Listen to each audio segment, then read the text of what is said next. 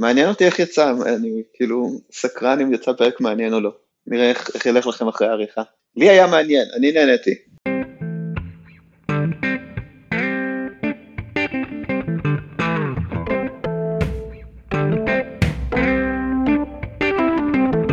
ברוכים הבאים לארץ יצירתי, פודקאסט על כלכלה, חברה וכל מה שביניהם. שלום למאזינים, אני איתי והיום אורי ואני משוחחים עם אסף צימרינג. אסף צימרינג הוא דוקטור לכלכלה שעובד בחברת הייעוץ Charles River Associates. את הדוקטורט השיג מסטנפורד וביומיום הוא עוסק בכתיבת דוחות מומחה לנושאים שנמצאים בליטיגציה ובעבודה מול רגולטורים בארצות הברית ובישראל. בלילות הוא כותב למגירה ובעיקר לבלוג המוצלח שלו מבוא לכלכלה ג'. שלום אסף וברוך הבא לפודקאסט. אהלן, תודה על ההזמנה. עכשיו אסף ביקש מאיתנו להדגיש חזור והדגש שהדברים שהוא אומר הם דעותיו בלבד ואינם מייצגים את צ'ארלס ריבר או אף גורם אחר אה, ועכשיו משאמרנו את הכישוף המשפטי הזה מותר לנו על פי חוק ללכלך על כל אחד. פחות או יותר, כן. יפה אז אה, אורי בוא תתחיל עם הלכלוכים. כן אז אה, אסף כמו שרוב השומעים שלנו יודעים אתה אחד מהכלכלנים הישראלים הבודדים שכותבים באופן קבוע לציבור הרחב אני כמובן מאוד אוהב את הבלוג שלך. תודה תודה. וזה מאוד יפה שאתה עושה את זה כי הרבה מאוד כלכלנים לא עושים את זה כולל כלכלנים שכאן אה, גרים כאן בישראל ועובדים באקדמיה. אז אה, רציתי לשאול בתור התחלה אה, מה דוחף אותך לעשות את זה ולכתוב דווקא לציבור הישראלי ככה על כלכלה. יש שתי דרכים לענות לשאלה הזאת. יש את התשובה האמיתית אמיתית וזה שאני פשוט אני נהנה מזה. לפעמים עולים כל מיני נושאים על סדר היום שאני פשוט רוצה להגיד מה דעתי ולשאול למה אתה כותב או מה דוחף אותך לכתוב, זה קצת דומה ללשאול כשאתה נמצא בשיחת סלון ומישהו מסביר מה דעתו על כחלון או משהו, אה, למה אתה מסביר מה דעתך, כי יש לי דברים להגיד ואני שמח שיש אנשים שרוצים להקשיב, אה, אז התשובה האמיתית זה שאני פשוט נהנה מזה ולפעמים אני פשוט כן, מרגיש שזה צורך להביע איזה עמדה. אבל אה, יש בזה גם קצת יותר מזה, וזה למה אני חושב שזה חשוב, ולמה לפעמים אפילו כשלא ממש בא לי, אני בכל זאת אה, דוחף את עצמי לכתוב על כל מיני נושאים. אה, וזה קשור בשני קהלים שונים ש, שאני מדמיין לבלוג שלי. אז הקהל הראשון זה כלכלנים, ובמובן הרחב ביותר, כל מי שסיים מבוא לכלכלה לצורך הדיון הזה כרגע הוא כלכלן. ואני זוכר סיפור שאני אוהב לספר לפעמים, אה, כשאני הייתי שנה ג' בתואר ראשון באיזשהו קורס בחירה של יורם גבאי על כלכלת ישראל, קורס מוצלח מאוד אגב, בהקשר של מיסוי רכב. הוא שאל את הקהל, והקהל, אני מזכיר, אנשים שהם שנה ג' אה, בתואר בכלכלה, שאל אותם, אה, אז המיסוי, לפי מה הוא התחלק בין המוכרים לקונים? והיו אנשים שהצביעו והתחילו להגיד דברים מעניינים, אינטליגנטיים, אבל לא קשורים בכלום למה שהם למדו בתואר. אוקיי? מה שלמדנו בתואר, אה, חלק מהמאזינים אולי יודעים, אה, אני בטוח שכל התלמידים שישבו שם ידעו, זה שהאופן שבו המס יתחלק בין המוכר לקונה זה לפי גמישות הביקוש וגמישות ההיצע. אחד לא אמר את זה בכל הכיתה. ומה ש... אני חושב שהסיפור הזה הוא מייצג משהו, אני חושב שאנשים לומדים בתואר הראשון, הם יודעים הרבה מושגים חשובים, וזה לא חולף בדעתם, או לפחות אנשים שלמדו לפני קצת יותר שנים, אני מקווה שהיום מצב יותר טוב, אבל הרבה אנשים שלמדו כלכלה יודעים את כל המשוואות, לא חולף בדעתם שהדברים האלה אשכרה יכולים לעזור לנו להבין את העולם שאנחנו קוראים בעיתון אה, או נתקלים ביום יום. ואני מקווה שהבלוג שלי עוזר קצת לגשר את זה, עוזר קצת לאנשים שלמדו מבוא, או אפילו יותר מזה, אה, ולא מוצאים את הרלוונטיות של הדברים האלה לעולם האמיתי, אני מקווה שהבלוג שלי קצת עוזר לאנשים, ואני חושב שזה חשוב. אנחנו מלמדים המון אנשים שלוש שנים כלכלה והם אחר כך לא משתמשים בזה כדי להבין את העולם, אז, אז חבל. אז זה סיבה אחת שאני חושב שחשוב לי לכתוב, זה עבור הכלכלנים. הסיבה השנייה היא עבור הלא כלכלנים, אנשים שאין להם שום רקע בכלכלה, ואני חושב שאנשים שאין להם רקע בכלכלה, זה לא עצר אותם באופן כללי זה לא עצר רבים מהם מלגבש עמדה מאוד שלילית על כלכלנים ועל, ועל כלכלה. אה, כלכלה עבור הרבה מאוד אנשים, עבור הרבה אנשים אינטליגנטים, אנשים משכילים, אה, ובל ניתמם, בעיקר בשמאל, המחקר הכלכלי וכלכלנים הם לכל הפחות חשודים. זה לפעמים קצת כמו שאנשים אה, בימין, או כמו שאנשים בימין מתייחסים ללימודי מגדר או סוציולוגים לפעמים בתור חבורת היפים, זה לא מדע אמיתי, זה לא רציני, זה הכל פוליטיקה, זה פרופגנדה. אז אנשים, חברים טובים שלי, אה, חכמים, משכילים, אה, התייחסו כך לכלכלה בדרגות שונות של חומרה. זה, זה בעיקר המשכילים, כלומר, דווקא הפחות משכילים אין להם איזושהי בעיה מיוחדת בדרך כלל, כן, הם פשוט רואים מומחים ומאמינים להם. זה נכון, זה נכון. ככל שבן אדם יותר משכיל, ככה הוא יותר אה, ספקן. זה נכון, זה קצת במודע לב, זה גם בונה על עצמו, חלק מהביקורת של האנשים היותר משכילים ויותר מתעניינים על כלכלה זה, או, אתם אה, מראים מספרים ואותיות ביוונית וכולם בטוחים שאתם מדע בדיוק כמו פיזיקה ומדע ודק ואתם לא וצריך להבין שאתם לא. אז במעגלים החברתיים שלי אני שומע, שמעתי הרבה יותר את ה... אתם לא מדע למרות שאתם מעמידים פנים מאשר, אה, נו אתה מומחה, יש לך מתמטיקה אז בוא נאמין לך. גם בארצות הברית אתה שומע את זה? אני כל כך מוקף בכלכלנים כבר כל כך הרבה שנים שאני כבר לא כל כך יודע להגיד. אה, אבל אם אתה קורא לטורים ב Washington Post, New York Times, או ספרים, בנג'מין אפלבאום, אה, אז יש ביקורת על כלכלנים, הם עדיין מאוד חשודים, היא הרבה יותר מתוחכמת. האם אה, אנשים אומרים, אתה המומחה, אז תגיד לנו, איך זה בארצות הברית אנשים באופן כללי מעריכים דיפלומות יותר מאשר בישראל? אז זה קיים, אבל כן, לא, לא כל כך יודע להשוות. ה vibe קצת אחר. אבל בכל מקרה, רק אה, אם לסיים את הנקודה ש... מה המסר שלי ללא כלכלנים, אה, פעם הייתי אולי קצת יותר מנסה להגיד לא נכון, כלכלנים הם לא כאלה, זה לא מה שכלכלה עושה. אתם אולי מדמיינים שסמינר בכלכלה זה חבורת אה, אנשים יושבת ואומרת, כן, קפיטליזם זה מצוין, בואו נקצץ בקצבאות. זה כל כך רחוק מהאמת, ש... אז במקום להגיד, זה לא ככה, להגיד שזה רחוק מהאמת, אה, חשבתי פשוט לנסות להנגיש, פשוט להראות לאנשים, לא, בקט, לא בעצבים, אלא בקטע החיובי, הנה דוגמה לדברים שכלכלנים באמת עושים, ואני מקווה שזה ישכנע אותם, שזה, משני הצדדים, גם שזה לא מדובר באנשים שחושבים שזה לא פיזיקה, וזה לא בגלל שיש לנו מתמטיקה אנחנו בטח צודקים, אה, אבל הנה דוגמה למה שאנשים עושים בפועל, ולמה זה משכנע אותי לפחות, מה החולשות של זה גם. ולהעשיר את הדיון הזה, מי שרוצה להמשיך לחשוד בכלכלנים, על הכיפאק, אה, אבל להעשיר את הדיון, שאנשים לפחות ידעו מה כלכלנים עושים לפני שהם אוהבים אותם או לפני שהם שונאים אותם. ולמה אתה חושב שאחרים כלכלנים, פרופסורים לכלכלה, דוקטורים לכלכלה בישראל, ברובם אה, לא כותבים לציבור הרחב, ומידיעה אישית אני יודע שהם גם מעדיפים לא לכתוב לציבור הרחב. תחשוב נגיד על, על שלושתנו, כן? שלושתנו מפעילים בלוגים די uh, פופולריים, אבל שלושתנו לא דוקטורים באקדמיה הישראלית. כלומר, לכאורה אנחנו קצת יוצאים מחוץ לתפקיד שלנו כדי, כדי לעשות את זה, ויש לי תחושה שחוץ מעומר מואב ואיזה כמה דוגמאות מאוד נדירות, אנשים נוטים די uh, לחשוש מזה. למה uh, אנשים באקדמיה בייחוד אנשים אחרי שכבר יש להם קביעות, אז אין להם מה לחשוש, לפחות במובן המיידי. אה, אני לא יודע, יש לי כמה ניחושים. אחד, זה יתרונות יחסיים, כלומר, יכול להיות שהם כותבים מצוין, יכולים לכתוב בלוגים מצוינים, אבל אם הם אה, ישקיעו את הזמן שלהם בלכתוב מאמרים אקדמיים, בזה הם ממש ממש ממש טובים, אה, אז פשוט אה, מעדיפים לנצל את הזמן בצורה הזאת. אני חושב זה לא הניסיון שלי, כלומר, אני, אני אגיד סיבה ואז אני אגיד שזאת לא צריכה להיות סיבה. אני חושב שאנשים קצת חוששים שיפלו עליהם. כלכלנים, אחת מהסיבות שאני חושב שמעניין להקשיב לכלכלנים, זה שיש מתח, זה יכול להשתנות, אבל כרגע אני חושב שיש מתח בין הרבה דברים שמאוד מקובלים, בין הרבה טענות שהן מאוד מקובלות במקצוע, אה, במה שהם עושים ביום יום כשהם מגיעים למשרד ופותחים את המחשב, ובין טענות שהן מאוד מקובלות במעגלים החברתיים שלהם. בסופו של דבר, הרבה מאוד מהאנשים אה, שהם אה, אנשי אקדמיה או שיש להם דוקטורט, המעגלים החברתיים שלהם הם חשדנים כלפי כלכלנים. אז אולי הם אה, לא כל כך רוצים להיכנס לדיונים כשהם יודעים ש... או כשהם חוששים שהרבה אנשים יהיו מאוד ביקורתיים כלפיהם. אנשים שהם מעריכים את דעתם, שהם אוהבים אותם ושהם חברים שלהם. אני רוצה להגיד שזה לא המצב, אוקיי?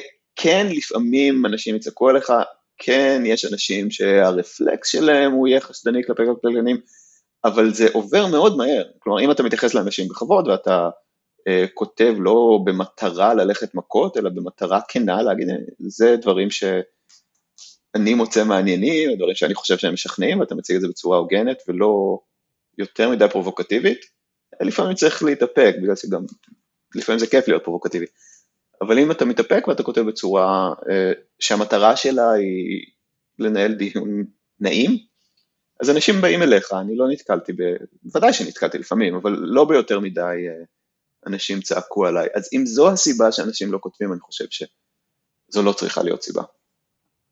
אוקיי, okay, אה, אנחנו קראנו לך אסף היום כדי לדון ב... בתחום העיסוק העיקרי שלך, שהוא ההגבלים העסקיים. אה, למי שלא מכיר, סוג של אה, דיונים רגולטוריים שמטרתם בסופו של דבר לאשר או לדחות מיזוגים בין חברות, בין חברות עסקיות. זה בעצם סוג של אלכימיה בין העולם הכלכלי לעולם המשפטי.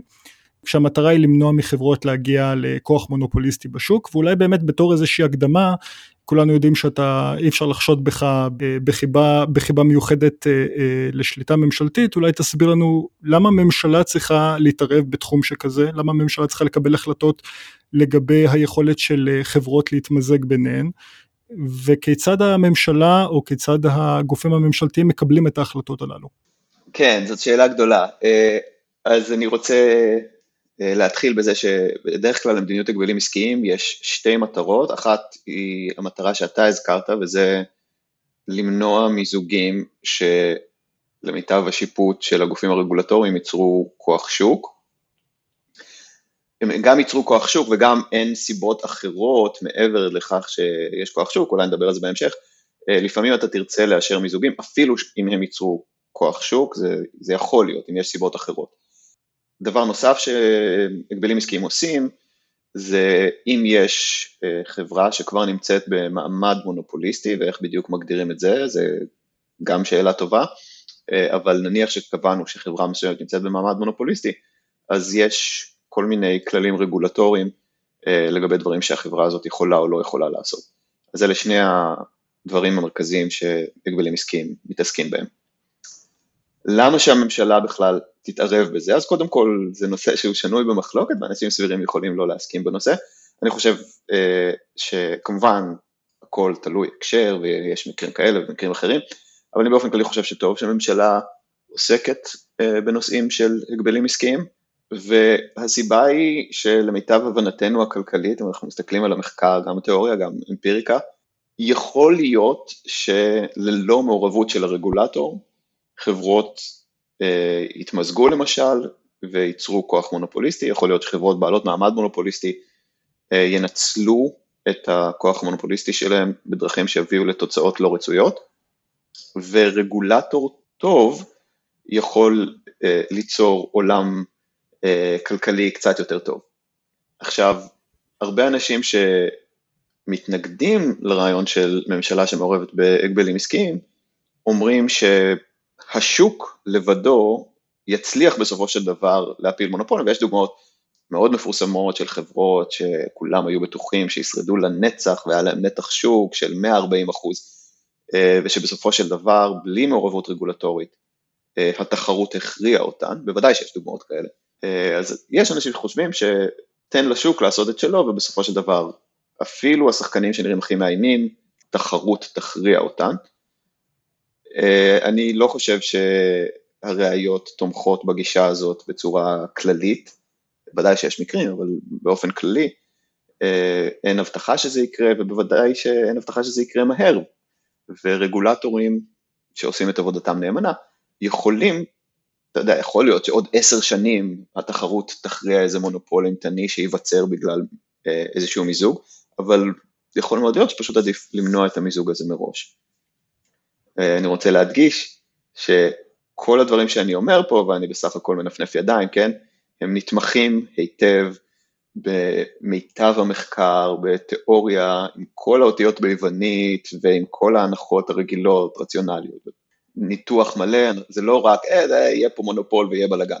אה, מדובר באמת במיטב שיש למחקר הכלכלי להציע, הוא מעשיר את החשיבה בנושא. כן, אבל עדיין זה לא בדיוק מדע מדויק, אני מניח שיש הרבה ויכוחים על הנושאים האלה, אז השאלה היא באמת איך מכריעים בוויכוח. איך מחליטים שבנקודה הזאת יש איזשהו משהו שרש, שרצוי לאשר או שלא רצוי לאשר אותו? זה נכון, ואני חושב להרבה נושאים של מדיניות. ממשלה עושה המון דברים, כן? היא גם מחליטה על גודל הכיתות או על כמה טנקים לקנות. ואני חושב שהאופן שבו זה נעשה כיום הוא, הוא טוב מאוד, כלומר, ודאי שהוא לא מבטיח, זה לא מדע מדויק, יש טעויות, יש גם uh, מאמר מאוד מעניין שבדק מיזוגים בבתי חולים, של בתי חולים בארצות הברית, שאולי אם יהיה זמן נשמח לדבר על מה מצאו שם, אז ודאי שזה לא מדע מדויק, אבל האופן שבו זה נעשה, כלומר, יש את רשות ההגבלים העסקיים, יש שם כלכלנים מצוינים, אורן ריגבי, שהוא עכשיו הכלכלן הראשי של הרשות להגבלים עסקיים, אה, למדנו יחד בסטנפורד, הוא קצת יותר מבוגר ממני, אקדמית, אה, והם מפעילים את מיטב הכלים שיש. אה, הצד השני מפעיל את מיטב, גם הוא, יש לו עורכי דין ויש לו כלכלנים, וגם הוא מפעיל את מיטב הכלים שיש, ובסופו של דבר, אם צריך, פונים לבית המשפט ומנסים להכריע. זה דיון ברמה מאוד מאוד גבוהה, ודאי יחסית לכל מיני דיונים אחרים בנושאי מדיניות, יש את הכלים שיש ומנסים להגיע להחלטה הכי טובה. תן לי אולי רגע לקחת אותנו צעד אחורה בשביל הדיון.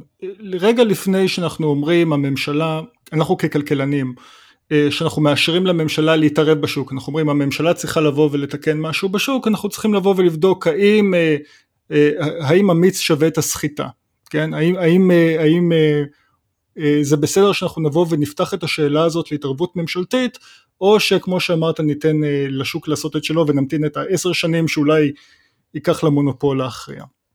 ואחד מהשאלות הללו זה האם השוק הזה הוא כל כך חשוב, כלומר האם השוק שבו יכול להיות שכתוצאה ממיזוג או כתוצאה מחדשנות טכנולוגית של אחד מהמתחרים, האם השוק הזה הוא מספיק חשוב כדי שממשלה תבוא ותפעל בו.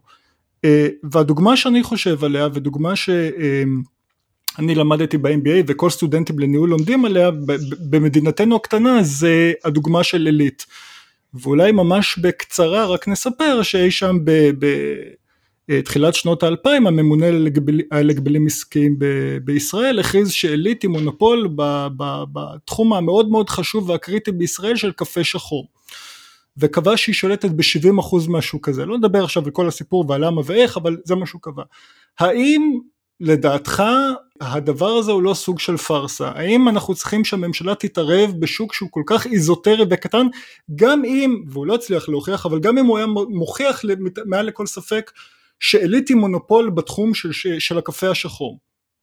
קודם כל זאת שאלה מצוינת ואני שמח שהעלית אותה, הגבלים עסקיים אה, באמת עוסקים במנעד עצום של גודל של תיקים, לפעמים אה, מה שאנחנו כולנו קוראים בחדשות עכשיו, אה, גוגל ופייסבוק ואולי בהמשך אמזון, אה, ומצד שני קפה שחור. אז אני רוצה לענות, ואני חושב שזה טוב, אני חושב שצריכים להתעסק גם עם הקפה השחור, ואני אסביר למה. אז אני חושב שאני רוצה לחלק את התשובה לשני חלקים. החלק הראשון זה בוא נניח שהרגולטור הוא באמת מוצלח, הוא עושה את עבודתו נאמנה, והוא יקבל את ההחלטות הנכונות בנוגע לשוק הקפה השחור. האם זה שווה את זה? אז אני חושב אה, שכן, משתי סיבות. קודם כל, גם שוק איזוטרי כמו קפה שחור, אה, יכול להיות אה, משמעותי, כלומר, אם נניח שבישראל קונים מדי שנה, אני זורק פה מספר, חמישה מיליון חפיסות קפה שחור, אני לא יודע, יש מישהו שקונה פעמיים בשבוע ויש משקי בית שלא קונים בכלל, אני זורק. נניח שחמישה מיליון ונניח שכתוצאה מהמעורבות הממשלתית הזאת, המחיר של כל חפיסה ירד בשקל, אז מן הסתם הממשלה השקיעה פחות מחמישה מיליון שקל כדי להפחית את המחיר הזה, אז זה משתלם. אה, אבל אתם כלכלנים, אז תגידו, כדי שזה ישתלם, לא מספיק שהפרויקט הזה ישתלם מבחינת עלות תועלת, הוא צריך להיות הפרויקט הכי משתלם מבחינת עלות תועלת של איפה הממשלה רוצה להשקיע את המשאבים שלה. בדיוק. אה, כן, ידעתי שתתפסו אותי בזה, וזה נכון. אז אם כל התועלת הייתה רק הירידה של הקפה השחור, הייתי אומר לממשלה יש דברים יותר טובים לעשות עם הכלכלנים שלה, אבל יש כמובן את האפקט המרתיע, זה כמו לשאול מה החשיבות, ואני לא אומר שעילית הם גנבים, אז לא להיתפס מדי לאנלוגיה, אבל זה כמו לשאול מה החשיבות שהמשטרה תשקיע בלתפוס גנב ספציפי. אז האפקט המרתיע פה הוא מה שחשוב, וכשהממשלה אוכפת בפועל את חוקי ההגבלים עסקיים ומעבירה מסר לכלל המגזר הפרטי, אה, שהיא רצינית בכוונה שלה לאכוף את חוקי ההגבלים העסקיים, ויש את כל המקרים שבהם אה, מי שכבר יש לו מעמד מונופוליסטי נמנע מלעשות צעדים שהם אה, לא חוקיים, או נוגדים רגולציות של מה מותר ואסור לעשות כשיש לך מעמד מונופוליסטי, ויש את כל המיזוגים שאנשים בכלל לא ינסו, בגלל שהם יודעים שהרשות להגבלים עסקיים תנסה לחסום אותם, אז האפקט המרתיע פה הוא חשוב, אפילו אם הדרך אליו עוברת בשוק לא מאוד גדול כמו שוק הקפה השחור. נכון, אבל, וסליחה שאני נכנס דווקא לתחום הזה של הקפה השחור, כי אני פשוט זוכר שהוא הפתיע את כולנו ב, ב, ב, בלימודים כש, כש, כשעסקנו בנושא הזה.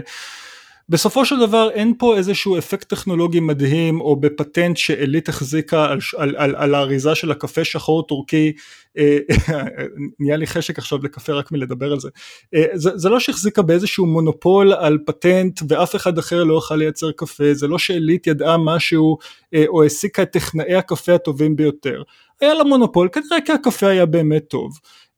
גם הממונה על הגבלים העסקיים היה צריך לעשות שמיניות באוויר ולהגיד קפה שחור הוא, הוא שוק בפני עצמו, הקפה אספרסו ונס קפה הם מוצרים אחרים ולכן אנחנו מסתכלים אך ורק על התחום הצר של, ה, של הקפה השחור ולא על סוגי הקפה האחרים אה, בשביל לקבוע את הקביעה הזאת וללכת איתם לבית משפט במשך ארבע שנים ואגב בסוף להפסיד. עילית בסופו של דבר היא לא מונופול.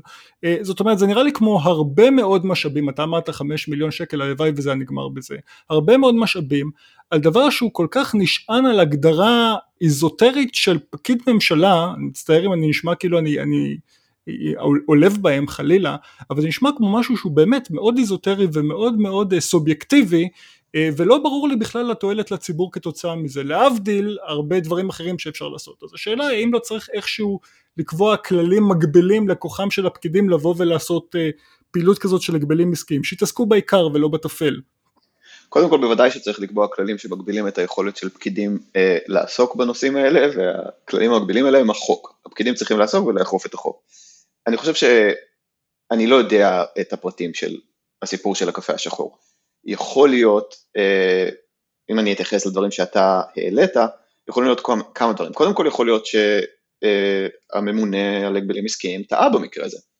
אתה הזכרת את הנושא של הגדרת שוק, זו שאלה קלאסית, אולי השאלה ברבים מן התיקים אה, של הגבלים עסקיים, והיא מה הגדרת השוק, האם עילית היא מונופול בתחום הקפה השחור, או שהיא רק שחקן קטן יחסית בתחום של כלל סוגי הקפה. זאת שאלה כלכלית טובה, אני חושב שיש כלים לא רעים להתמודד איתה כשהנתונים קיימים. אני, אני לא מכיר את התיק, יכול להיות שטעו בהקשר הזה, אבל זאת שאלה מצוינת, והשאלה האם, אני לא חושב שכלכלנים צריכים לעקם את האף ולהגיד, אה, או, או רגולטורים, אה, זה, זה שטויות, זה קטן מדי, זה סובייקטיבי במובן הזה שמה שלקוחות, מה שהצרכנים רוצים זה סובייקטיבי, אבל יש כלים, ואם הנתונים קיימים, אה, יש על זה פרס נובל, כמובן, של מקפדן, שעוסק, או היישום המרכזי שלו זה בנושא של להגדיר שוק, האם השוק הוא הקפה השחור, או השוק הוא כל סוגי הקפה, ואז כתוצאה מזה האם עילית היא מונופול או לא. אז אני לא יודע אם הם צדקו במקרה הזה או לא, אבל יש כלים לבדוק את הדברים האלה, זה לא רק סובייקטיבי, אה, יש דרך לעבוד מאוד ברצינות על הנושא. האם צריך לקבוע שדברים מסוימים הם קטנים מדי בשביל פקידים אה, של הממשלה ושל הרשות להגבלים עסקיים לעבוד עליהם? אני חושב שכן, אבל יש דרכים שונות לקבוע מה, מהו נושא חשוב, כלומר גודל השוק הוא ודאי מדד אחד, ואם לממשלה יש כמות מוגבלת של משאבים וכלכלנים להשקיע, אז עדיף שהיא תעסוק בתיקים גדולים יותר מאשר בתיקים קטנים יותר, יש תיקים שהם יכולים להיות חשובים בגלל שהם מעבירים מסר חשוב לשוק, אה, בגלל שהם אה, מעבירים באיזה טכניקות הממשלה חושבת נכון להשתמש, בגלל שהם יוצרים תקדים. כלומר, יש כל מיני דרכים להגיד איזה תיק הוא תיק חשוב. ואני רוצה להגיד עוד דבר אחד בנושא הזה, אה, האם הממשלה עושה פה micro-management של הכלכלה?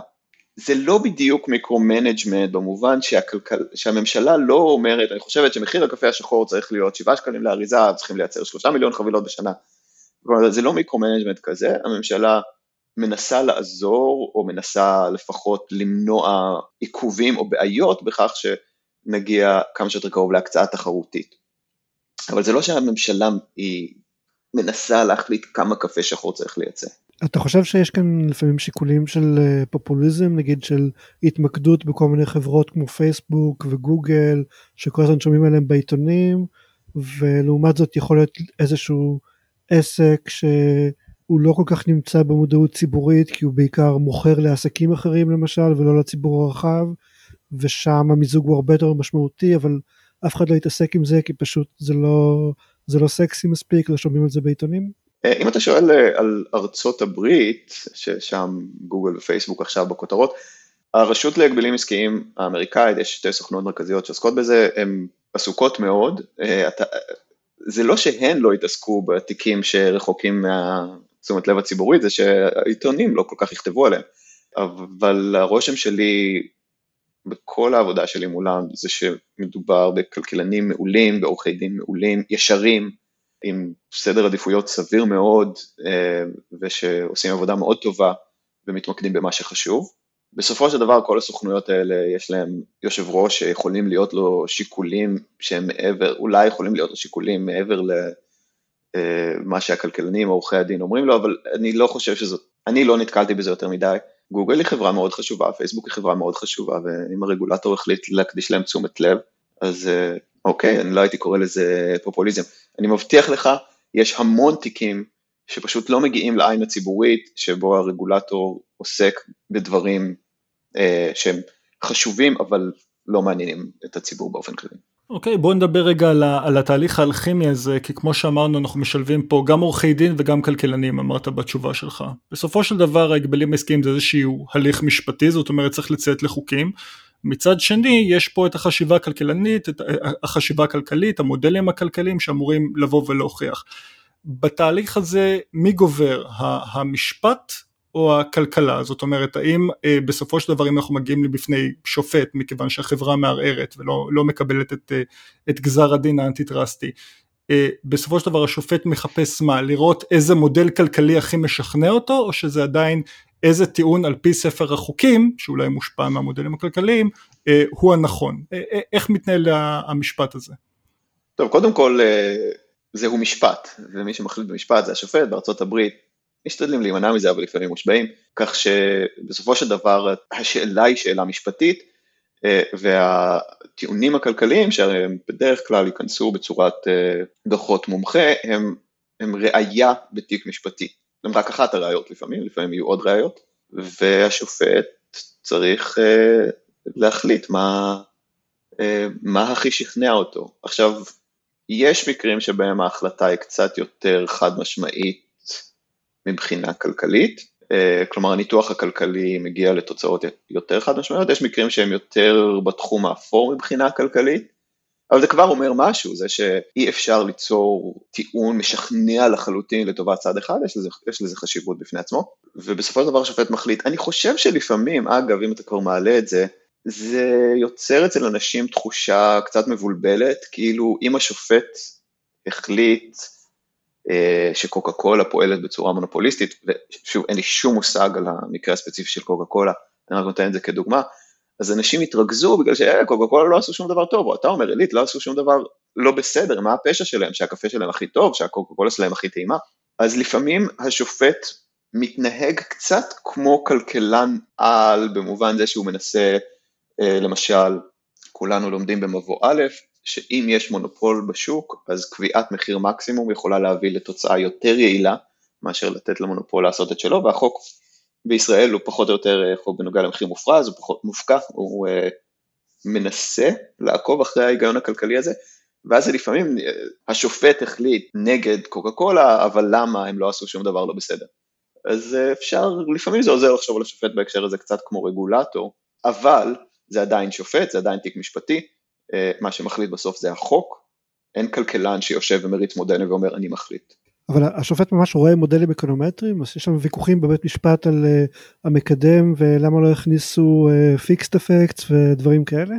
בהחלט כן, התשובה היא בהחלט כן, יש אה, שופטים, אני חושב, אני רוצה להיות זהיר, אבל אני חושב שהרבה אנשים מאוד מעריכים למשל את אה, עכשיו בבית המשפט העליון, גרוסקופ, שהוא מבין היטב.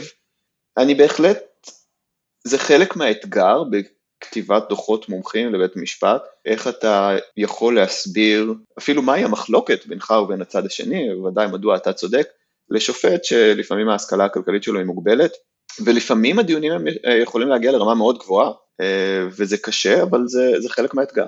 אבל זה קצת סותר את האידיאל המחקרי, כן? כי uh, לפחות מבחינה אידיאלית, אנחנו יכולים להשתמש באקונומטריקה כדי להגיע לאיזשהי סוג של אמת. ואיך שאתה מתאר את זה כאן, אז יכול להיות שני צדדים שהם בעצם משתמשים בשיטות המחקר האלה, ולכל אחד יש את האמת שלו, וכולם משתמשים באותם שיטות מחקר ובאותם נתונים, אבל מגיעים למסקנות הפוכות. זה קצת כזה, יש כאן איזשהו דיסוננס.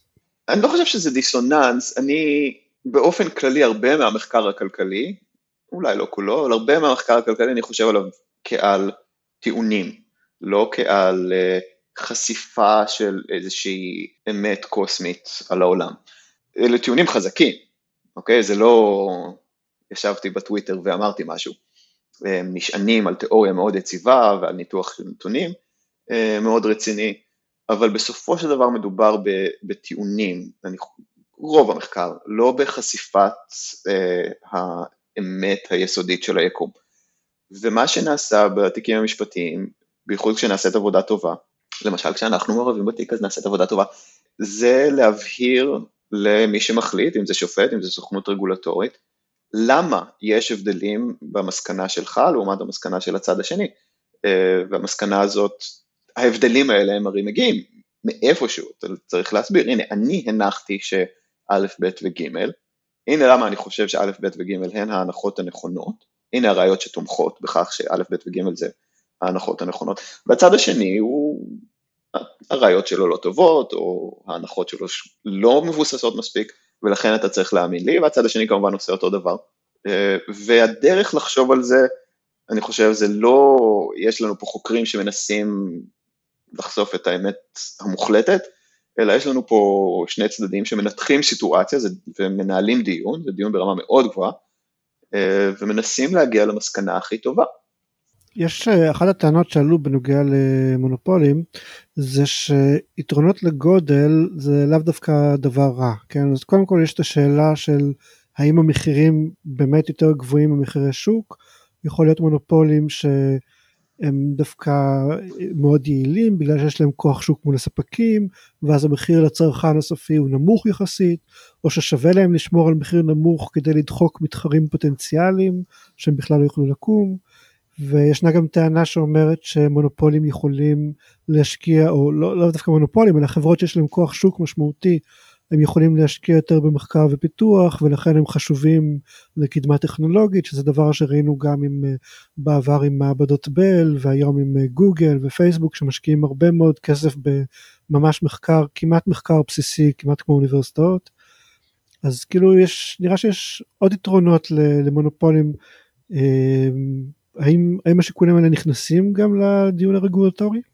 חד משמעית כן, הם כתובים בחוק, כלומר לא השיקול הספציפי, אלא זה שיכולות להיות הצדקות, למשל למיזוג, אה, למרות שהוא ייצור כוח שוק, בגלל שישנן הצדקות אחרות, זה, זה ממש, במפורש החוק אומר שאפשר לכל הפחות לאשר מיזוג כזה, ובאופן כללי אה, אלו הגנות שמשתמשים בהן כל הזמן ובצדק ולפעמים מביאות לאישור של מיזוגים, אז אם uh, להשתמש בשפה קצת כלכלית, אנחנו יכולים לחשוב אפילו בצד של המחיר לבדו, אתה העלית כאן גם שיקולים של מחיר וגם שיקולים שהם אינם של מחיר, אבל לפעמים אנחנו מסתכלים בצד של המחיר לבדו, נניח שאנחנו, דרך מאוד מקובלת לחשוב על מחיר, זה שהוא מורכב משני חלקים, אחד זה העלות, בפרט העלות השולית, והשני זה ה markup, כמה מעל העלות השולית המוכר גובה.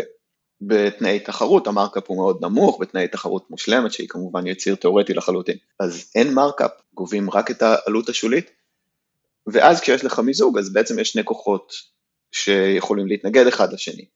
אחד זה שאם ייווצר כוח שוק אז ה markup יהיה יותר גבוה. מצד שני, אם יש יעילות מוגברת בגלל יתרונות לגודל, בגלל שיתוף ידע, בגלל הקצאה יותר מוצלחת של משאבים בתוך הארגון. יש הרבה סיבות שמיזוג יכול להפחית עלויות, אז העלות השולית תהיה יותר נמוכה, וזה לא ברור מראש, לפני שניגשים לניתוח יותר רציני, איזה מההשפעות תגבר. אה, וכשמדברים במציאות, כאשר תיקים כאלה מגיעים אה, לרגולטור או לבית המשפט, אז מתעסקים המון, כמובן בצד של המרקאפ, עד כמה ייווצר כוח שוק, ועד כמה כוח שוק הזה יכול להעלות את המרקאפ שלו, ומצד שני, מה יקרה לעלויות, גם בטווח היחסית קצר, כלומר יתרונות לגודל מסוגים שונים, גם בטווח היותר ארוך של השקעה במחקר ופיתוח, התמריץ לטכנולוגיות חדשות, או אולי האנטי תמריץ לטכנולוגיות חדשות. זה לגמרי חלק מהדיון, וזה ממש מחויב בחוק שזה יהיה חלק מהדיון. כמעט בכל תיק אתה תראה את השיקולים האלה. אם אנחנו מסתכלים באמת, אתה הזכרת את הצד של המחיר, אז אה, אם אנחנו מסתכלים על אחת ה, אחד הסיפורים המוזכרים ביותר היום בנוגע לחקיקה רגולטורית אה, של הגבלים עסקיים, אנחנו מדברים על ענקיות האינטרנט, למשל גוגל. אה, אני אקח את גוגל סתם בתור דוגמה, נתלבש עליהם, כי הם לא מפרסמים אצלנו עדיין. ואם נסתכל על, אני לא חושב שיש אדם בעולם ש, שיחלוק על העובדה שגוגל הם מונופול, לפחות בתחום של חיפוש באינטרנט. אני לא חושב שיש אדם שיחלוק על כך שזה תחום שהוא מאוד חשוב וקריטי ומשפיע אה, אה, על חיי אנשים רבים ועל עסקים, אה, וברור לנו שמחזיקים בכוח שוק משמעותי. ועם זאת, כאשר אני בודק את כל השירותים שאני בתור משתמש, אני לא אקרא לעצמי צרכן, משתמש, אה, מקבל בחינם, אה, החל מאחסון בתיבת דואר, החל מחיפוש כל מה שאני רוצה את my fingertips, אה, אחסון תמונות עד אינסוף וכן הלאה וכן הלאה, שורה של שירותים שאני מקבל בחינם ואני חושב שאולי ה... היתרונות שלי בתור משתמש ושל חבריי המשתמשים בכל רחבי העולם אולי עולים, עולים על התוספת מרקאפ שהמפרסמים בגוגל משלמים בשביל לגשת ולפרסם אליי. אז איך חקיקת ההגבלים העסקיים יכולה להתמודד עם בנבלנט מונופול, כן, מונופול אדיב כל כך, אה, שנותן לנו כל כך הרבה דברים בחינם, אה, וככה הגיע להיות מונופול? זאת שאלה מצוינת, אה, ובגלל, זו אחת הסיבות שיהיה מאוד מעניין לעקוב אחרי התיק של גוגל, אני רוצה להדגיש מאוד מאוד שכל מה שאני אגיד על גוגל עכשיו מבוסס אך ורק על מה שכבר התפרסם, ונגיש לחלוטין לציבור, אין לי ואני לא הולך לחשוף שום דבר אה, מעבר לזה. העלית כמה דברים ובואו נלך אחד אחד. אה, דבר ראשון, אמרת מוסכם על כולם שגוגל היא מונופול בתחום החיפוש, אה, וזה לא נכון, זה לא מוסכם על כולם, אין לי דעה אישית בנושא, אבל השאלה היא איך מגדירים את תחום החיפוש ומי הם השחקנים בתחום החיפוש, וזה נושא שזה כבר ברור שהוא יהיה במחלוקת במהלך ההליכים האלה. יש, יש על זה כתיבה אקדמית למשל, שטוענת שאמזון היא מנוע חיפוש, ואקספידיה היא מנוע חיפוש, וילפ מנוע חיפוש, ולא רק שהם מנועי חיפוש, אלא הם מנועי חיפוש בתחומים הכי אה, רווחיים. אז הטענה שגוגל היא מונופול בחיפוש היא כבר נושא שכן מצוי במחלוקת. חיפוש שאני חושב יש לך בראש, ושבו הטענה שגוגל היא יותר קרובה למעמד מונופוליסטי, אני חושב אולי קצת פחות במחלוקת, זה כל מיני חיפושים, מי היה מלך צרפת במאה ה-16. אה, חיפושי, אה, חיפושים כלליים כאלה של אינפורמציה, וספציפית הנושא שזה יהיה חשוב, זה בגלל ש... אם אנחנו מסתכלים על מהי התלונה, התלונה שה-DOJ, ה-Department of Justice האמריקאי הגיש נגד גוגל, היא לא גוגל גדולים מדי צריך לפרק אותם. אין חוק שאומר אם אתה גדול מדי צריך לפרק אותם, וה-DOJ צריך לפעול לפי חוק. התלונה הספציפית שהם הגישו היא על ההסכמים שגוגל חתמה עם כל מיני אה, חברות שמייצרות פלאפונים או עם דפדפנים להיות המנוע החיפוש של ברירת המחדל. זו, זה עיקר התלונה, כן? זה לא גוגל אתם גדולים מדי. ותהיה שאלה מה יכול להופיע בתור מנוע חיפוש ברירת מחדל, האם אמזון יכול להיות מנוע חיפוש ברירת מחדל בפלאפון שלך או לא. אה, אז יש פה שאלות מורכבות ויהיה מאוד מעניין לעקוב אחרי התיק הזה ולראות איך הן יתבררו בשאלה האם גוגל היא מונופול והשאלה שנגזרת ממנה זה מה השוק הרלוונטי. זה בקשר למוסכם על כולם שגוגל מונופול, יהיה מאוד מעניין לראות. אה, ויהיה מעניין לראות בגלל שבאמת זו טכנולוגיה חדשה והחוקים הם ישנים. ויהיה מעניין לראות איך יישמו אותם. הדבר הבא הוא מחיר, אז קודם כל אמרת אנחנו מקבלים המון דברים בחינם, אה, ובכך הנחת שהמחיר המינימלי שאפשר להעלות על הדעת הוא אפס, אבל אפשר להעלות על הדעת גם מחירים שליליים. אז אני לא מצפה שמישהו ישלם לי 100 שקל כל פעם שאני עושה חיפוש, אבל אנחנו כן רואים כל מיני רמזים למחירים שליליים, למשל לבינג יש איזושהי מערכת שאתה צובר נקודות כל פעם שאתה עושה חיפוש בבינג והנקודות האלה יכולות uh, לעשות לך כל מיני דברים טובים, אז אפשר לדמיין מחיר שלילי, כלומר זה לא רק שאתה מקבל את החיפוש בחינם, אלא שמשלמים לך באיזשהו מובן כדי שתבצע חיפוש. הנושא השני, uh, כשאנחנו מדברים על מחיר, זה כמו שהזכרת, המחיר שהמפרסמים משלמים לגוגל, אה, והמפרסמים בסופו של דבר יגלגלו את המחיר הזה על הצרכן הסופי, אז בסופו של דבר זה גם אנחנו משלמים יותר. זו שאלה אמפירית, האם אה, זה שווה את זה, והייתי אומר שהשאלה האמפירית היותר מדויקת זה לא האם זה שווה את זה, אלא האם תחת אה, מבנה שוק אחר, אם נניח יאסרו על גוגל, אני לא יודע מה יהיה הפתרון שהם ימצאו, אבל נניח שיאסרו על גוגל לעשות את ההסכמים האלה שבהם גוגל היא ברירת המחדל בכל מיני מקומות, וכתוצאה מזה תהיה תחרות יותר עזה בין גוגל ובין בינג, ואולי תהיה כניסה חדשה של מתחרים לשוק, יש את דק דק גו שמשתמשים בבינג, אבל אם השוק הזה יהיה יותר תחרותי, המפרסמים ישלמו פחות ואנחנו נשלם פחות, ועד כמה ייפגעו כל השירותים החינם שאנחנו מקבלים, זה, זה הכל שאלות אמפיריות, שאלות אמפיריות קשות, אבל זה ברור שמדובר בתיק ענק, ש... כל הצדדים ישקיעו בו אינסוף משאבים, זה תיק מאוד חשוב, אה, ואנשים יעשו, אני בטוח, ניתוח מאוד מאוד זהיר של הדברים האלה, ו, ונקווה שהם יגיעו למסקנה האמפירית הנכונה. אבל זו שאלה אמפירית, זה לא, זה לא ברור מראש שזה שאני מקבל אימייל בחינם, קודם כל לא ברור שזה ייעלם. הדבר השני, זה לא ברור ש, שבסופו של התהליך, אם שוק החיפוש יהיה יותר תחרותי, רווחת הצרכן תהיה יותר נמוכה. כן, אבל זה כן ברור שהסיבה שגוגל היא כל כך נחמדה אליי ונותנת לי את המכשיר ניווט החינמי הזה ומערכת הפעלה לסלולר בחינם שמקבל את עדכוני אבטחה ואת האחסון, לא רק האימייל, האחסון הזה ואת העובדה שכל החיים שלי יכולים להיות מסונכרנים דרך אותו ה ecosystem שלו ושוב אני מרגיש שאני עושה להם פרסומת אני לא. הסיבה היחידה שנותנת לי את כל זה זה בגלל שכדי שהיא תוכל לבוא ולגבות מהמפרסמים איקס כמות של כסף אם כתוצאה מה אה, בוא נניח שמכריחים אותם שהם לא יהיו ברירת המחדל בדפדפן הפופולרי ביותר שגם אותו הם נתנו לנו בחינם אם גם את זה ימנעו מהם האם לא יכול להיות שבכל השאר האקו סיסטם של גוגל שאנחנו נהנים ממנו בתור יוזרים בחינם בסופו של דבר רווחת העולם תרד ולו כדי שכמה מפרסמים יוכלו להוריד את, ה, את עלויות הפרסום שלהם וכתוצאה מכך את המחירים לצרכן שלהם.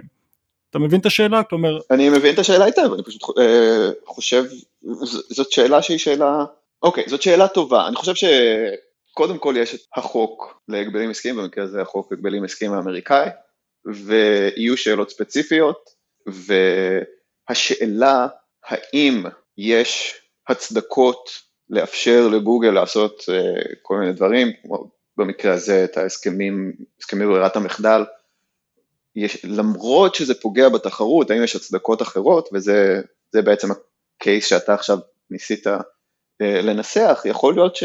קודם כל יש לו מעמד משפטי וזה טיעון לגיטימי, וגוגל מוזמנים להעלות אותו, ואם זה יהיה הטיעון שישכנע, זה יהיה הטיעון שישכנע. אני רק אומר שזה לא ברור לי אוטומטית שאם uh, ההסכמים האלה לא יהיו קיימים ונתח השוק של גוגל, יגדירו את השוק נכון, מה כן נחשב חלק, האם Yelp ואמזון וכל אלה הם כן חלק מהשוק או לא, uh, ו, אבל בסופו של דבר נניח שגוגל תהפוך להיות פחות פופולרית, האם התוצאה הסופית תהיה uh, בהכרח פגיעה ברווחת העולם, כמו שאתה קורא לזה, אה, לא ברור לי. יכול להיות שהרבה מהשירותים שבחינם ימשיכו להיות, אולי Bing יספקו לך, מייקרוסופט יספקו לך אותם, ולא גוגל, אולי גוגל עצמה ימשיכו, זה לא, זה לא ברור לי מאליו, אני חושב שאתה מעלה שיקולים נכונים, לשיקולים האלה יהיה מקום, אני בטוח שהם יעלו במהלך הבירור של הנושא הזה, אה, אני רק, אני לא יודע לאיזה, מה המסקנה הנכונה, לא מראש. אמ, אני אייצג כאן אולי צד שהוא קצת אה, רדיקלי יותר. אולי אפילו רדיקלי מדי. אה, אחת הטענות שעולות לגבי פייסבוק וגוגל זה לא רק בנוגע להשפעה על הצרכן מבחינת כסף או השפעה על מפרסמים, אלא זה גם על דברים יותר עמוקים כמו למשל השפעה פוליטית, אה, הכוח העצום שיש להם להשפיע על הדעות הנפוצות ברשתות החברתיות, לחסום דעות מסוימות, לפתוח דעות אחרות. האם אתה, אני מניח שתגיד לי שכרגע השיקולים האלה בכלל לא נמצאים על הפרק, אבל מעניין אותי לדעת האם מישהו באמת חושב על זה, והאם אתה חושב שאולי באיזשהו עתיד יכולים גם להגיע שיקולים כאלה לנוס, להיכנס לנושא של הגבלים עסקיים.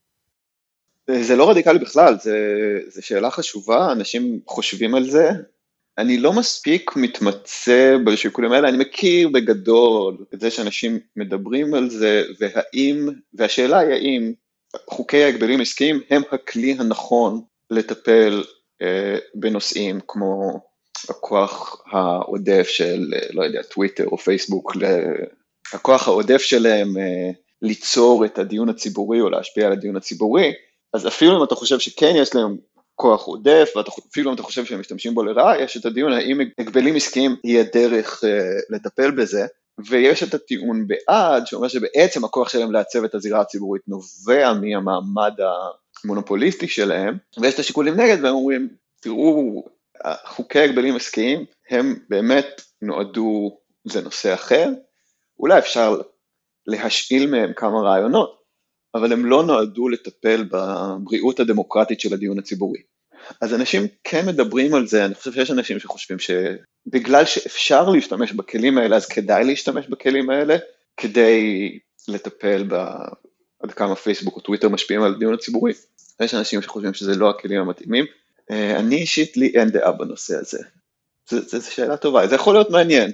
אני לא בטוח שהמסגרת החוקית, זה קורה עכשיו, חוק שרמן, זה החוק המרכזי של הגבלים עסקיים בארצות הברית, אני לא בטוח שהוא בנוי טוב כדי אה, לשפר את הדיון הציבורי, אבל אני לא מספיק מכיר את הנושא. כן מדברים עליו, אני כן, לשאלתך ישירות, בהחלט זה נושא שמדברים עליו, טוב שמדברים עליו ושאנשים חכמים יחשבו עליו. טוב, אז אה, אולי כנושא אחרון שהוא אה, קפץ, אה, קפץ למודעות בעיקר בשנה האחרונה, לפחות למודעות שלי, בעיקר בשנה האחרונה, אנחנו קוראים לזה נושא החזקות הצולבות של משקיעים מוסדיים. אז אני חושב שכולנו, כל המאזינים יסכימו שאם היינו יודעים שיש איזשהו אדם, טייקון מסוים, שמחזיק בשליטה על הרבה הרבה חברות בתחום פעולה מסוים, היינו קוראים לתחום הזה מונופול, כי אמנם זה חברות שונות שמתחרות, אבל יש להם את אותו בעלים, ולמעשה הוא זה ששולט בהם ויכול לדאוג שהם לא יתחרו ביניהם. אה, אחת הבעיות במרכאות אנחנו לא בטוחים עדיין שזה בעיה ש, אה, שצצות זה שהחזקות הציבור באמצעות החברות שמנהלות לנו את הפנסיה ואת הביטוח מחזיקות בשליטה בחברות רבות מאותן תעשייה אה, לדוגמה חברות התעופה אז היינו שמחים לשמוע ממך אסף קודם כל איך מתנהל הדיון הכלכלי בנושא הזה והאם לדעתך היו איזה שהם השלכות של אנטי טראסט בנושא. אני שמח לדבר על הנושא הזה בגלל שאני חושב שזו דוגמה ממש אה, מוצלחת להתקדמות של הדיון אה, בנושא הגבלים עסקיים. הדיון הזה הוא אולי ישן, אבל הוא התחיל במרץ לפני כמה שנים, כשהתפרסם מאמר באמת בנושא אה, חברות תעופה, והמאמר הזה הוא היה מאמר אמפירי בעיקרו, שהראה שכאשר יש חברות החזקות כאלה שמנהלות גם את הפנסיה של הציבור והן בעלים או יש להם אה, החזקות בחברות תעופה, אז זה יכול להשפיע על המחירים שחברות התעופה האלה גובות באופן שהוא קצת מזכיר כאילו אה, חברות התעופה האלה היה להם כוח שוק, כאילו חברות התעופה האלה היו מונופול, למרות שחברות התעופה הן מתחרות, הבעלים שלהם הם אה, בעצם, לפעמים זה אותו בעלים או יש החזקות משמעויות לאותו גוף.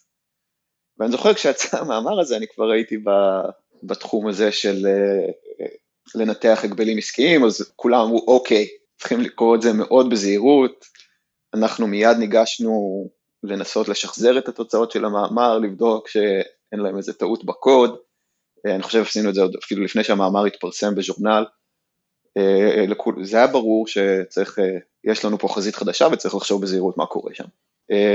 ואני חושב שהשאלה הזאת היא גם, היא מאוד מעניינת אה, מכמה סיבות. אחד, זאת שאלה אמפירית קשה, כלומר זה לא מובן מאליו שאם קיים מצב כזה שבגלל שזה חברת החזקות, יש לה בעלי, יש לה בעל, החזקות גם ביונייטד וגם באמריקן, אז הם יעלו את המחיר אה, וינהגו כמונופול, ואם זה נכון בחברות תעופה, אם זה נכון בתעשיות אחרות, אז יש פה שאלה אמפירית שהיא באמת קשה. ו, ואנשים באמת מיישמים את מיטב הכלים כדי לבדוק את זה. הסיבה השנייה שאני חושב שזה מעניין, היא כי אין טייקון בסיפור הזה, כמו שאמרת, זה הפנסיה של הציבור, אז נכון שגם הפנסיה הזאת היא לא מחולקת שוויונית, זה עדיין אנשים עשירים יותר מאשר אנשים עניים, אבל, אבל זה כן הרבה יותר אנשים מאשר איזשהו טייקון שאפשר לדמיין אותו עם הסיגר, וזה מזכיר לנו משהו מאוד חשוב כשאנחנו מדברים על הגבלים עסקיים ועל מונופולים. אני חושב שהרבה אנשים, אה, חלק מהסיבה שהם נהנים לתמוך בהגבלים עסקיים נגד מונופולים זה שקל לדמיין את המונופול בתור טייקון, איש עשיר ורע שגובה יותר מדי כסף. אבל יש, אולי זה הצדקה, אבל אה, יש הצדקה כלכלית שכלל לא תלויה בשאלה למי הולך הכסף מהמונופול הזה. גם אם הכסף הזה הולך לפנסיות של כולנו, מונופול מביא להקצאה לא יעילה, הוא מביא לייצור של כמות קטנה מדי במחיר גבוה מדי. והסיפור הזה אה, הוא, הוא תזכורת טובה לכך שיש סיבה, אני צריך לבדוק תעשייה תעשייה ושאלה אמפירית כמו שאמרתי היא קשה, אבל אם יתברר שזה באמת סיבה לדאגה ובאמת אה, סיבה לאכיפה של הגבלים עסקיים, אז אפילו אם זה הולך לפנסיות של כולנו, עדיין אה, יש סיבה כלכלית אה, לאכוף פה נושאים של הגבלים עסקיים, בגלל שכוח שוק, גם כשכולנו מחזיקים בכוח השוק הזה, מביא להקצאה לא יעילה. אז אני חושב שזה נושא מאוד מעניין, אין לשאלת המנגנון פה איזושהי הכרעה, זאת אומרת אני די בטוח שגם אם אנחנו נעשה רגרסיה ונראה, או ככל שבלק רוק מחזיקה ביותר מיונייטד איירליינס ומאמריקה איירליינס, אז המחירים שלהם עולים, עדיין אני בטוח שאף מנהל בבלק רוק לא יושב עם המנכ"לים של החברות האלה ויגיד להם אל תתחרו ביניכם, זה בטח לא קורה. אז אתה לא גם צריך למצוא את המנגנון האמיתי שפועל כדי לגרום לעליית המחירים הזאת, כדי להוכיח שבאמת יש אה, הצדקה להתערבות? או שמספיק לך לבוא ולהראות יש יותר החזקות צולבות של מוסדיים, המחירים עולים כתוצאה מכך, משל. אני חושב שאם אה, הדברים האלה לא נעשים, כאילו מהניסיון שלי, הם לא ממש נעשים בצורה ישירה כמו שאמרת, אלא כמין הסכם ג'נטלמני כזה שאתה לא תעלה מחירים ואני אתה לא תוריד מחירים ואני גם לא אוריד מחירים וכלומר מאוד קשה להוכיח שהשני מנכ"לים של החברות אה, לא מקיימים ביניהם איזשהו הסכם שבעל פה ג'נטלמני. כן אבל האם אתה יכול להוכיח שההסכם הג'נטלמני אם הוא קיים הוא נגרם כתוצאה מכך שיש להם את אותו קרן פנסיה מנהלת את שתיהן. אתה מבין? זאת אומרת שהם כן, נפגשו כן, ביחד כן. בכנס של קרן הפנסיה ואכלו ביחד סלמון או פינגר פוד ואז הם הגיעו להסכם הג'נטלמני הזה, זו השאלה. אני חושב שאני הייתי מפרק את השאלה שלך לשתי שאלות, אחת זה עד כמה אנחנו בטוחים כלכלית שאכן זה המנגנון ולא תפסנו פה איזשהו מתאם שהוא בעצם די נקרי. בדיוק. אז נו, בגלל זה זו שאלה אמפירית מאוד קשה, ו... אה, ואולי לא לגמרי פתירה, כלומר אם אנחנו נראה שזה קורה בצורה עקבית בעוד ועוד תעשיות, אה, ואיך שאתה לא עושה ספציפיקציה למבחן האמפירי שלך, אנחנו רואים את התוצאה הזאת והיא מאוד מאוד יציבה, אז uh, בהחלט זה מגדיל את החשש שאנחנו פה תפסנו את המנגנון הנכון ולא לא מתאם מקרי, אבל זאת השאלה הכלכלית, והשאלה המשפטית המשפטית היא, היא יותר קשה, כלומר, כן, אתה לא תמצא אימייל מבלקוק, היי hey, חבר'ה אל תתחרו כל כך חזק אחד בשני, זה יכול, האם יש אה, הסכמים ג'נטלמנים, אתה יודע, אה, זה יכול לפעול בכל מיני רמות, אתה יודע, יכול להיות שבלק רוק יסתכלו על אה, מה קורה עם אחת מההחזקות שלהם, כמובן שבלק רוק פה היא רק דוגמה, אין לי מושג, יסתכלו על מה קורה ב American Airlines, והם יגידו, האנליסטים שלהם יגידו, הם לא כל כך מתחרים בצורה אגרסיבית כמו שהיינו רוצים שהם יתחרו, אבל אתה יודע, זה בסך הכל לא כזה נורא. אה, ואז הם לא ילחצו על ההנהלה או משהו כזה. זה לא חייב להיות אימייל, היי hey, חבר'ה אל תתחרו.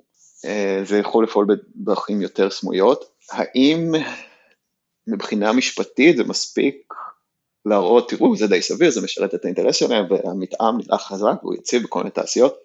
זה אתה תצטרך לשאול עורך דין, אה, אבל השאלה הכלכלית, אני חושב ככל שיתברר שבאמת יש דברים בגו, אז אה, זה דבר ש...